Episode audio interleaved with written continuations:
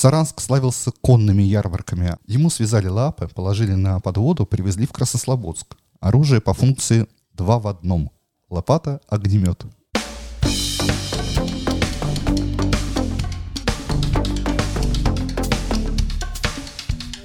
Привет! Это подкаст «Архиважно», где мы рассказываем об истории промышленной архитектуры конца XIX века. Проект реализуется при поддержке Президентского фонда культурных инициатив.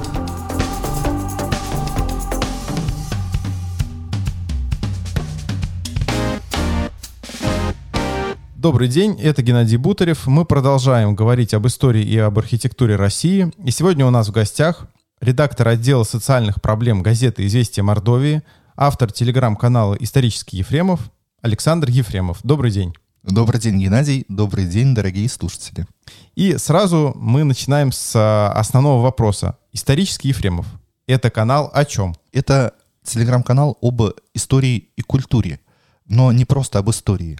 Что такое история? У меня сложилось впечатление, и психологи говорят об этом, что история для каждого человека это такой идеальный, идеализированный образ России. Это образ страны, а, в которой он хотел бы жить. Тема канала самые широкие. Это и героические победы наших предков, история армии, история культуры, э, живопись, поэзия, стихи, архитектура. Это Мордовия, Саранск, э, Сибирь, Крым, Сколько у вас сейчас подписчиков на канале? У меня около 1900 подписчиков. Как вообще вот люди, которые подписаны, они э, вовлекаются вот в процесс обсуждения ваших историй, постов? Интересно людям вообще история? То есть не просто молчаливые слушатели? Да, молчаливые подписчики. Нету, в канале есть чат, комментарии открыты, и третьего отделения нет, то есть комментарии не модерируются. Угу. Свобода мнений, пожалуйста. И люди, да, э, сложился определенный круг, уже такой клуб э, подписчиков, комментаторов, которые комментируют. И я очень благодарен э, подписчикам и вам, дорогие слушатели, за то, что вы оставляете комментарии, пишете комментарии. Видно, что людям очень интересная история. И люди очень подготовленные. Телеграм вообще интернет-среда, медийная среда для подготовленных слушателей. И когда я, например, писал про артиллерию, мне прилетали комментарии, в которых говорилось, что чего-то я не дописал, что-то я сказал неверно в чем-то я ошибаюсь. Возникают дискуссии.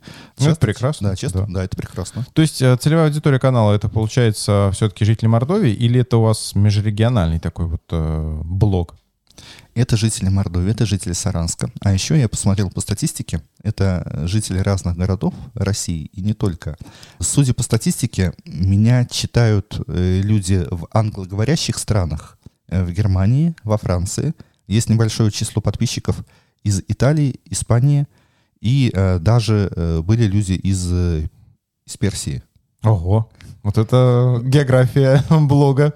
Возможно, это не иностранцы, а русские люди, которые живут э, за рубежом, и, конечно, им э, приятно что-то угу. прочитать о России. Ну да, возможно, даже кто-то с нашей малой родины, из Мордовии. Как, в принципе, вы оцениваете уровень интереса жителей республики к изучению нашей истории с вами? И какие темы наиболее популярны, то есть те э, посты, те проблемы, которые вы поднимаете, какие вызывают наибольший отклик? Конечно, людям очень интересная история. В нас это заложено с самого детства. С рассказов э, бабушек, дедушек, с отца. Например, э, я был маленький, однажды спросил маму, мама, ты училась в гимназии? Год рождения мамы 57 год. Она не училась в гимназии, конечно, но у нее еще было раздельное обучение. Люди, безусловно, интересуются историей, и когда я пишу о Саранске, людям интересно знать э, прошлое своего родного города. Угу. Что находилось э, на месте центральной площади? Где стояла Саранская крепость? Вот э, где были ее башни? А кочевники рядом озоровали или нет? Угу. А было опасно? А какие купцы были? а где были открыты какие магазины. Вот такие живые подробности, когда появились первые фонари, когда uh-huh. появились первые тротуары, а вокзал когда построили видно, что это э, вызывает интерес, то, что приближено к каждому конкретному человеку, угу. что, то, что мы можем примерить на себя. У нас, как Ломоносов говорил, э, его это знаменитая цитата, что народ, не знающий своего прошлого, не имеет будущего, да, то есть и, в принципе, очень хорошо, что люди интересуются вообще историей, продолжают это делать, да, не только как бы потребляют современный контент, который часто не несет каких-то положительных моментов для в их жизни, но и интересуются, продолжают интересоваться своими предками, теми поколениями, которые были до них, которые накопили, в общем-то, большой опыт э, э, за свою долгую жизнь. Вы часто проводите на канале на своем викторины. А насколько вообще, вот на ваш взгляд, э, те люди, которые интересуются, уже имеют уровень подготовки в плане истории, да, и уже знают какие-то там вещи о своей республике, о своем городе? Два раза в неделю я стараюсь э, ставить на канале викторины. Это в середине недели и по субботам, суббота или воскресенье. И люди уже ждут. Однажды я пропустил викторину, забыл о ней. Мне написали в комментариях, а где, а где опрос, где викторина? Уже такое ядро сообщества сформировалось. Да, да. А, а где? Сейчас мы беседуем с вами. Я еще не ставил викторину, но народ ждет, и сегодня она обязательно будет. Угу. Читатели в Телеграм подготовленные. И, конечно, я стараюсь запутать их э, разными интересными вариантами, но мне очень приятно, что когда я задаю вопрос, то большинство ответов правильные. Но при этом я э, стараюсь задавать вопросы не на чистую, не на чистое знание, а на логику, где можно дойти uh-huh. до правильного ответа Э, логическим путем. То есть что, где, когда? По сути, что, где, когда. Вот, кстати, хотите попробовать? Давайте. Э, недавно вот у меня была такая викторина. В годы Великой Отечественной войны угу. В России, в Советском Союзе, в том числе и у нас в Мордовии, в Рузаевке, угу. выпускалось очень интересное оружие. Оружие по функции два в одном. Такое гибридное устройство два в одном. Угу. И вот что это было? Варианты ответов. Лопата — миномет, лопата пистолет, лопата — пулемет, лопата — самолет, лопата — огнемет.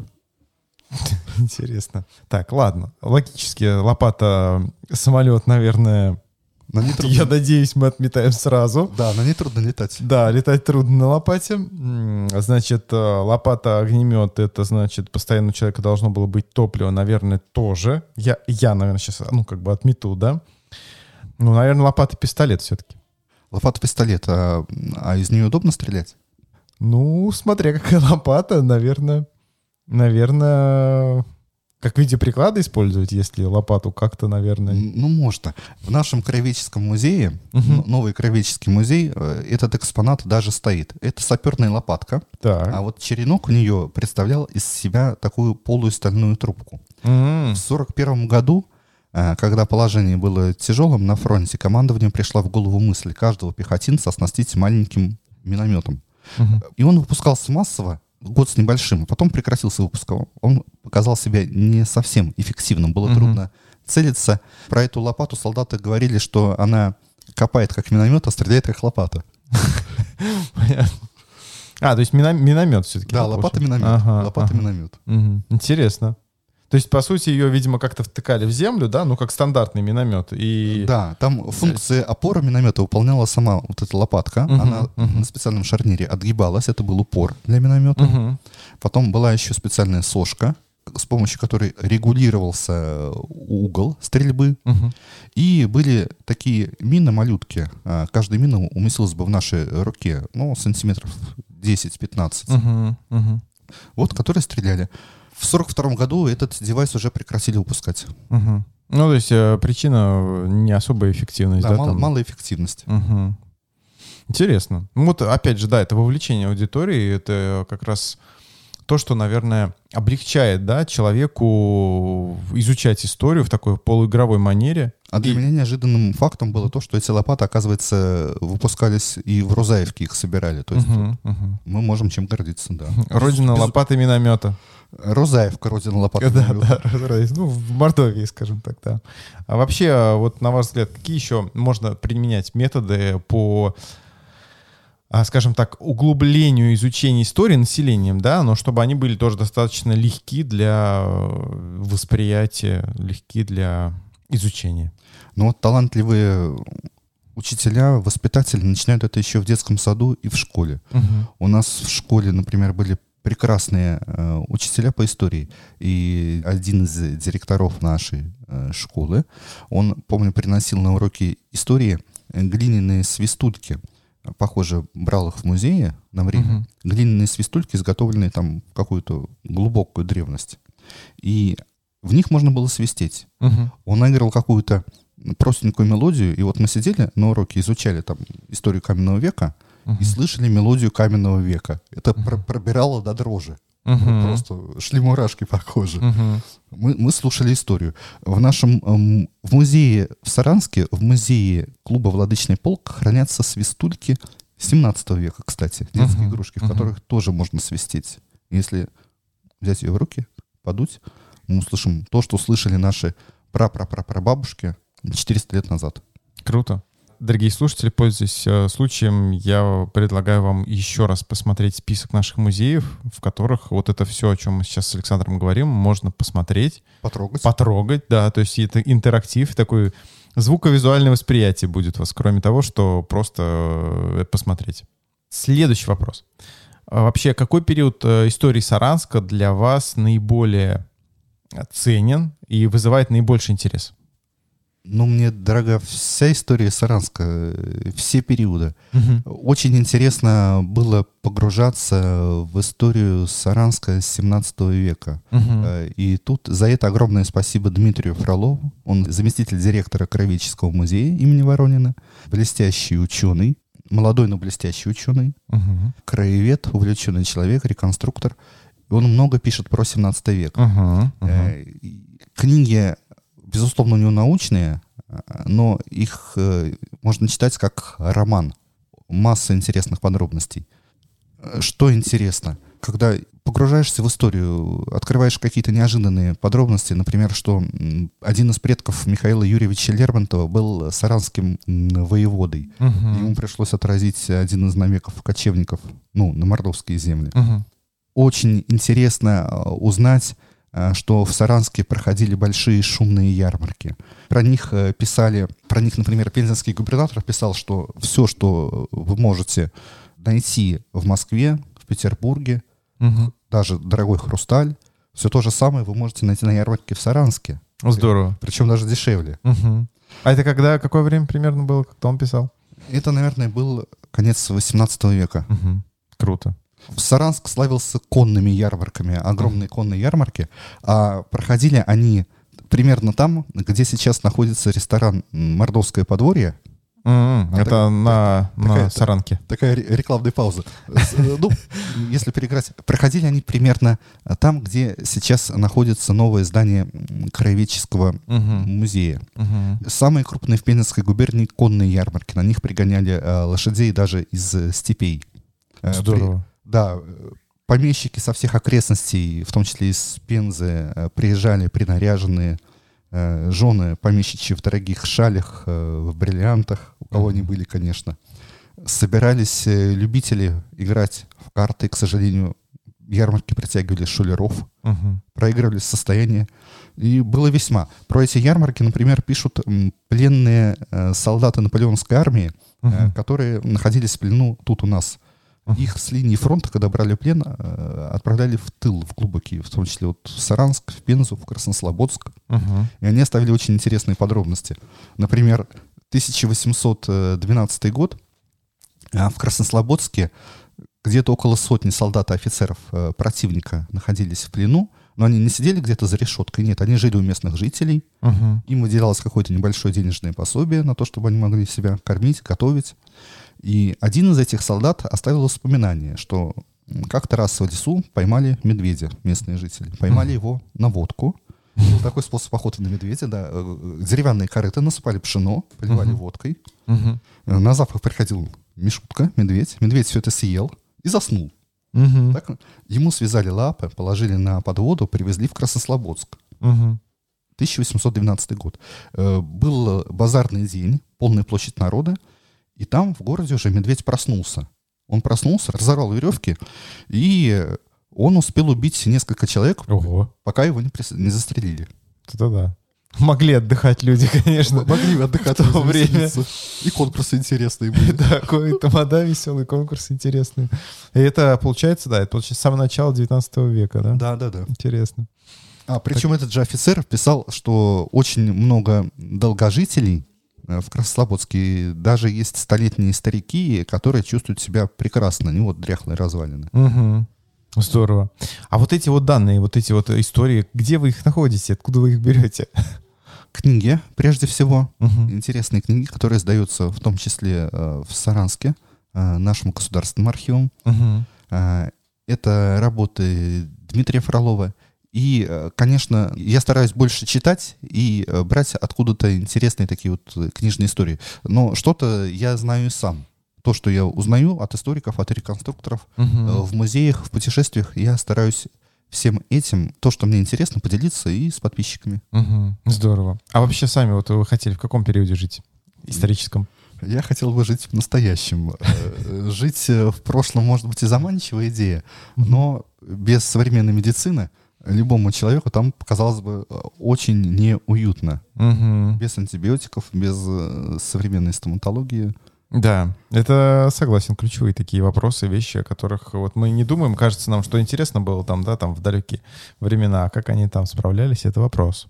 Ну, опять же, вот э, у Дмитрия Фролова однажды я как журналист ему задал вопрос. э, Они занимаются физической подготовкой Мгм. в, клу- в клубе «Владычный полк», устраивают показательные выступления, Мгм. э, фехтуют на саблях. И я спросил у него, могли бы реконструкторы из нашего 21 века э, сражаться с воинами 17 века? Ну, неважно, там, со стрельцами или там... С врага- Интересный вопрос. С, с врагами лютыми, шведами, поляками. Он говорит, нет, мы бы не выстояли там пяти минут. Мгм. Люди тренировались э, с подросткового возраста владеть Мгм. оружием.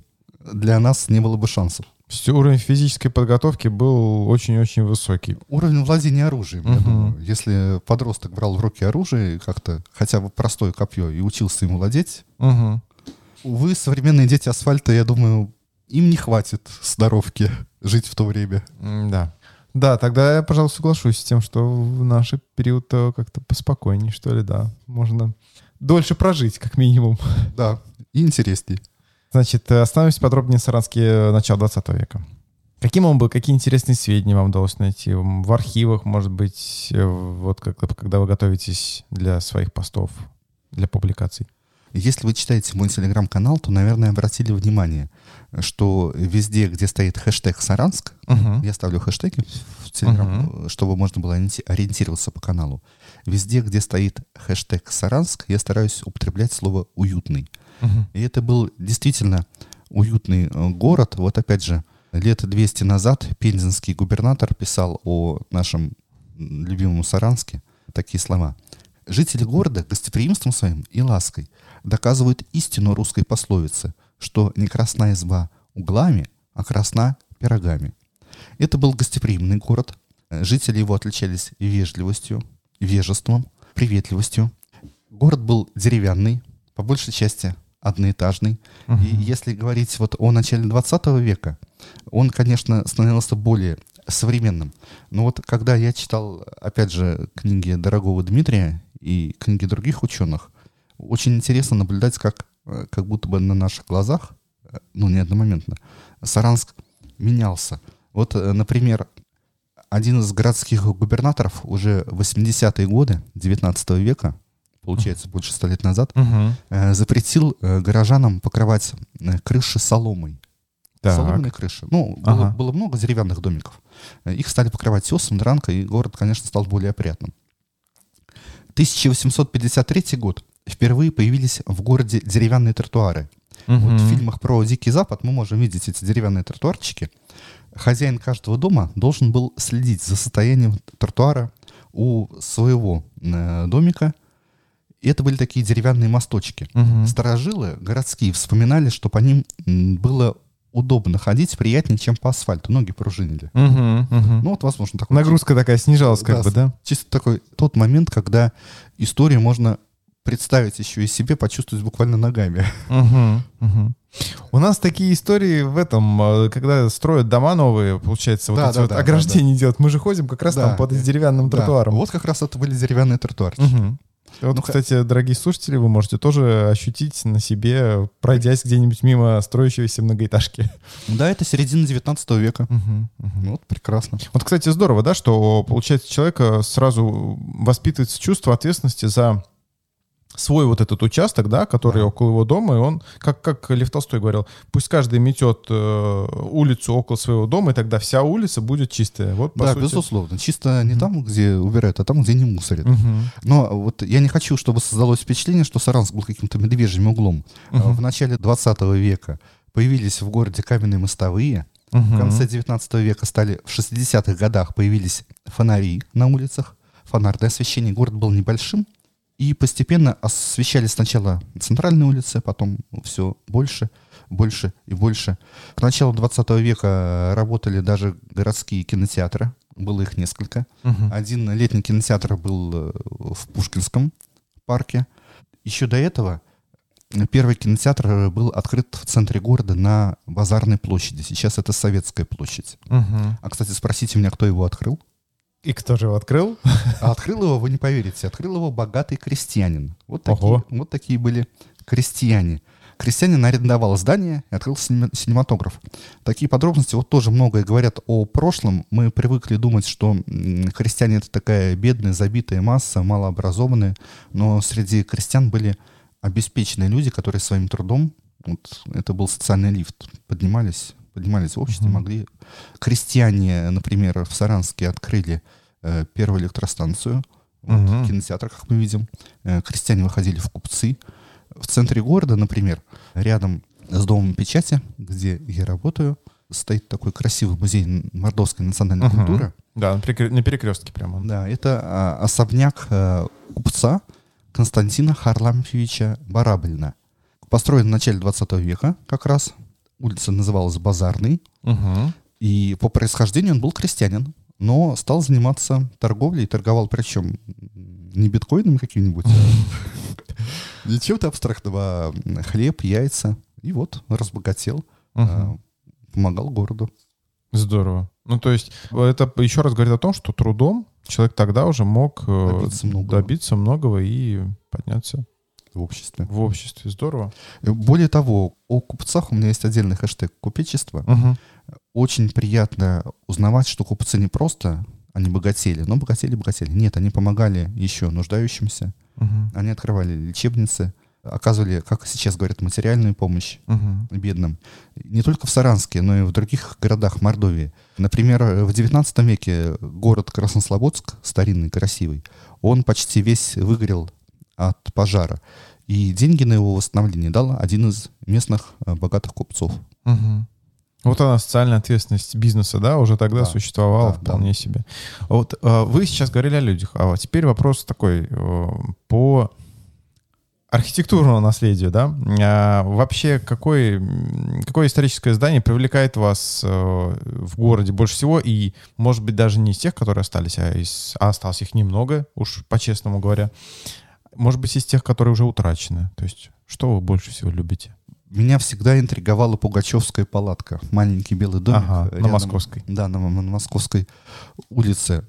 По легенде, в ней останавливался Пугачев. Мгм. Что было на самом деле? На этом месте была усадьба Мгм. городская одного из помещиков.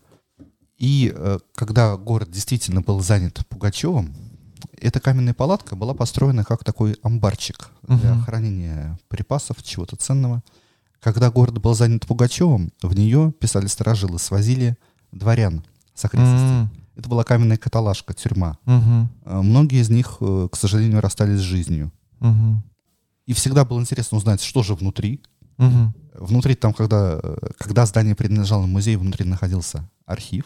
Мгм. Но удивляло что? Удивляли толстые каменные стены, э, массивная дверь, такая, вроде бы и дом, и, Мгм. а построен как крепость. Хотя мы знаем, что это пост- было построено как такая кладовая. Ну, Мгм. Ну, очень основательно. Ну очень да. основательно кладовая.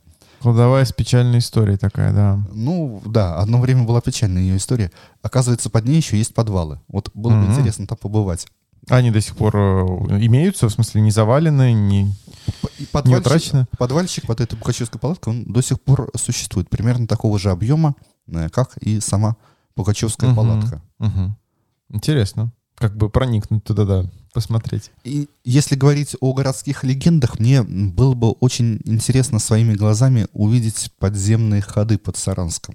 Есть все-таки они? Это большой вопрос. В 60-е годы и позже в Саранске, когда проводились дорожные работы, то экскаваторы пробивали асфальт и открывались такие, знаете, сводчатые галереи подземные, М. подвалы. Кто-то из городских историков говорит, что по городской легенде э, Саранск же был крепостью, а из крепости должны были вести подземные ходы за пределы, чтобы сделать вылазку. Подземные ходы могли соединять, э, допустим, монастырь в центре города и какие-то административные здания. Ну, а кто-то считает, что это не цельная система подземных ходов, а просто Мгм, мгм. остатки глубоких купеческих подвалов, погребов. А, то есть просто были здания сверху, а потом осталось только то, что подземная, подземная часть. Да, но Мгм. кто знает, но кто знает, может быть, где-то под городом еще сохранились эти таинственные подземные ходы с сокровищами, возможно, которые Интересно. спрятали во время революции. Все может быть.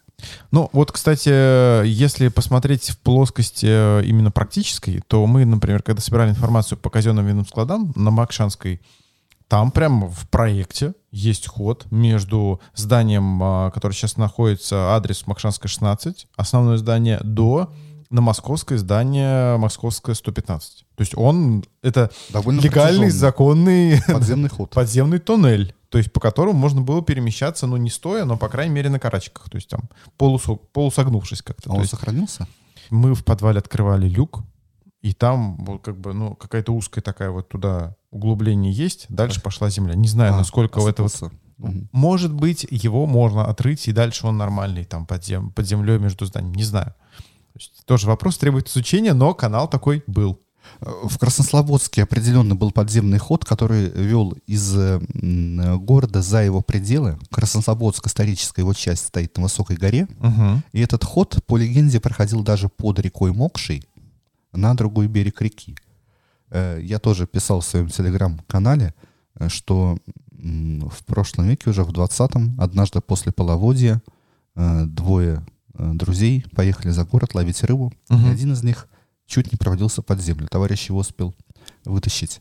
Так вот, земля просела, Мгм. и образовалась такая глубокая канава, протяженная. И говорят, Мгм. что если посмотреть э, сверху, то э, видно, что такие провалы земляные идут ровные-ровные линии по направлению к старому городу. То вполне возможно, что это остатки старого подземного хода, который просто обрушился со временем. Мгм. Ну да, то есть получается же людей, которые о нем знали, со временем становилось меньше, меньше, Меньше, меньше, меньше, и да, просто конечно. потом оказывалось, что никто и не знает о том, что они Не существуют. осталось людей, которые об них помнят. Мгм. Я тоже слышал легенду о том, что вот под а, территорией, вот, где жилой дом, а, вот этот, где казенные винные склады, и за ним вот дворовая часть, где находятся три частных дома. И что вроде бы под ними был какой-то большой склад, хранилище подземное вот этой вот готовой продукции. И вроде как даже телеги могли туда съезжать. Но За- это за- больше легенда. Запросто купцы очень любили подземные складские помещения Да? под домом а, Константина Харлампьевича Барабалина, то есть под музеем мордовской национальной культуры, тоже до сих пор сохранились большие глубокие подвалы. Мгм. А вот ведут ли из них куда-то какие-то секретные ходы, это вопрос. Возможно и нет.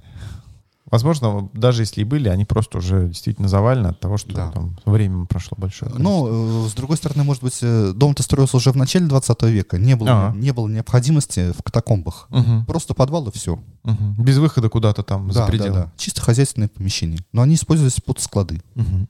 Раз мы начали постепенно о казенных винных складах, а, как вы вообще относитесь к идее создания креативного кластера на базе старых исторических промышленных зданий? Ну, Это очень интересная идея. Это, как я понимаю, креативный кластер будет э, местом, где люди смогут э, прикоснуться и к прошлому городу, и Мгм. заниматься творчеством. Да, да, да. Это тот да. случай, когда м, история продолжает э, жить и становится близкой. Как, например, остров Новая Голландия в Да. Петербурге. Мгм. Его тоже преобразовали под такое э, общественное пространство. На мой скромный взгляд, э, главное тут э, сохранить э, внешний облик э, зданий и по возможности, конечно, его внутреннее наполнение. Например, вот потрясающе, когда ты можешь увидеть старую кладку, Мгм. э, старинные лестницы. Например, в Краснослободске в одном из зданий я видел чугунные лестницы, отлитые ну, 100-150 лет назад. Мгм. Очень, очень красивые. И, конечно, эти артефакты нужно беречь. Конечно, да, да. А, Исключительно с учетом того, что у нас в Саранске практически не осталось исторических зданий, то у нас э, каждая вот эта вот деталь, каждый элемент, он, по сути, представляет из себя Большую ценность. да, огромную ценность. И вот, например, если даже смотреть на жилой дом, который находится рядом с комплексом, он тоже входил в комплекс казенных складов, мы, э, когда изучали подъезды его, оказалось, что его, когда строили уже, опоры лестничных пролетов представляют из себя рельсы 1887 года аж. уже тогда они была вторичная, скажем так, переработка, что ли, как это назвать? Ну, производили много на самом деле. Угу. И, похоже, да, использовали как при строительстве. То есть а, рельса служила рельсой, возможно, даже некое время, да, и после этого спустя, так, это 87 год, получается, спустя 14 лет ее еще использовали как опору, и сейчас до сих пор, спустя 120 еще лет, она до сих пор служит людям, используется как опора. Да, но и само здание казенных финных складов, оно же сложено давно, но стоит, не шелохнется. Э, да, прекрасно да, да. Себя чувствует. Здание прекрасно себя чувствует. Я бы прекрасно сказал, даже оно э, чувствует себя даже прекраснее, чем многие дома, которые были построены там в 60-е, 70-е годы 20 века. Ну, даже в Мордовии, по-моему, были случаи э, в старинных городках или в Инсаре, или в Краснослободске, когда стоит э, без разрушений э, старинное здание угу. дореволюционное, и разваливается какая-нибудь маленькая пристройка на скорую руку, сложная там в 60-е, 70-е годы рядом с ней. Да, да, да, да, есть такое. И то же самое на Макшанской. Тоже. Здание, это и сбоку пристройка, и пристройка такая уже ну, немножко неказистая стала. А, Геннадий, а можно внести предложение по э, этой творческой креативной зоне? Всегда. Э, смотрите, в Саранске э, остались еще старые деревянные домики угу. с очень интересными наличниками. Угу. Но сейчас город перестраивается, какие-то из этих домов э, покидают жильцы, они стоят пустые. Иногда проезжаешь по улице и видишь очень интересный дом под снос. Да, Часть да, стены да, уже снесена. И сохранился какой-то один, но очень красивый наличник. Угу. А, может быть, вот этот э, креативный кластер станет, может стать местом, где при помощи администрации города и неравнодушных людей можно будет, ну, сохранить какие-то образцы этой деревянной резьбы. Я только за, однозначно, потому что вот я недавно ехал, это когда был, наверное, в мае месяце этого года, по улице Кирова, и там вот э, этот новый э, квартал построенный, который такой зелено-оранжевый, такой разноцветный. Красивый. Красивый, да. И там рядом э, жилой дом, он был старый-старый-старый, из кирпича такого еще вот э, красного, такого темно-красного, кумачевого. Угу. И у него тоже были и наличники красивые, в целом он такой был интересный. И я вот еду, смотрю, его уже снесли, просто груда камня, груда дерева, все в перемешку, и тоже вот такие дома, да, постепенно уходят в прошлое, к сожалению. Другой вопрос, что э, как это сохранить, это большой труд и большие финансовые затраты. Ну, при желании, если вот уже деревянный дом стоит, предназначенный под снос, или да. пострадал во время пожара, и сохранился какой-то наличник, то вполне возможно, предполагаю, что, может быть, можно при содействии коммунальных служб сохранившийся какой-то один наличник снять, угу. разобрать и потом а, ну, собрать в каком-то музее. Да, да, как мы, для музея. Да, мы как э, команда кластера креативного согласны абсолютно это предложение. Да, это отличное предложение. Если кто-то готов наличник свой сохранить, если там старый дом уже не нужен, то мы готовы рассмотреть такой вариант. Это можно, очень было бы здорово. Как предложение можно было бы даже проводить какие-то субботники, угу. Чтобы так, помочь таким старым домам или что-то... Что это аналог такой Том Сойер Феста, который проводится по нескольким городам России, да, да, да по восстановлению помню, деревянных домов, помню. да. И последний вопрос. В Саранске людей, кто прям вот глубоко был увлечен и сохранением исторического, культурного наследия, их не так много. Я прям сейчас вот перечислю фамилии. Дмитрий Фролов, о котором мы сегодня говорили неоднократно, да, Дима, привет, я знаю, что ты слушаешь наши подкасты. Это Светлана Телина, соавтор книги о Саранске, уже который сейчас будет выходить во втором издании. Образы старого Саранска. Да, да. Это Виктор Махаев. Это Евгений Шерчков, архитектор нашего города. Денис Тюркин, из столицы ЕС, который тоже выпускает свою колонку в газете об истории Саранской и Мордовии. Может быть, вообще какое-нибудь придумать там сообщество или клуб людей, которые неравнодушны к городу, к наследию, какие-то проводить совместные акции, вот о которой вы говорили, например. То есть как вы вообще смотрите на такую идею, предложение? Ну, только положительно. Ну, мне, конечно, неловко ставить себя в один ряд с такими уважаемыми людьми. Я э, любитель, я любитель, я журналист, который немножко интересуется историей и э, хочет донести какие-то интересные истории и, возможно, иногда я пересказываю угу.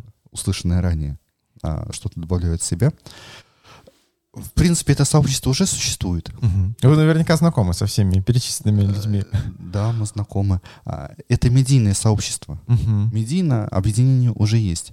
А какие-то творческие городские пространства могут э, стать действительно местом встречи э, любителей и знатоков истории, как, например, э, Виктора Борисовича Махаева или Мгм. Дмитрия Викторовича Фролова.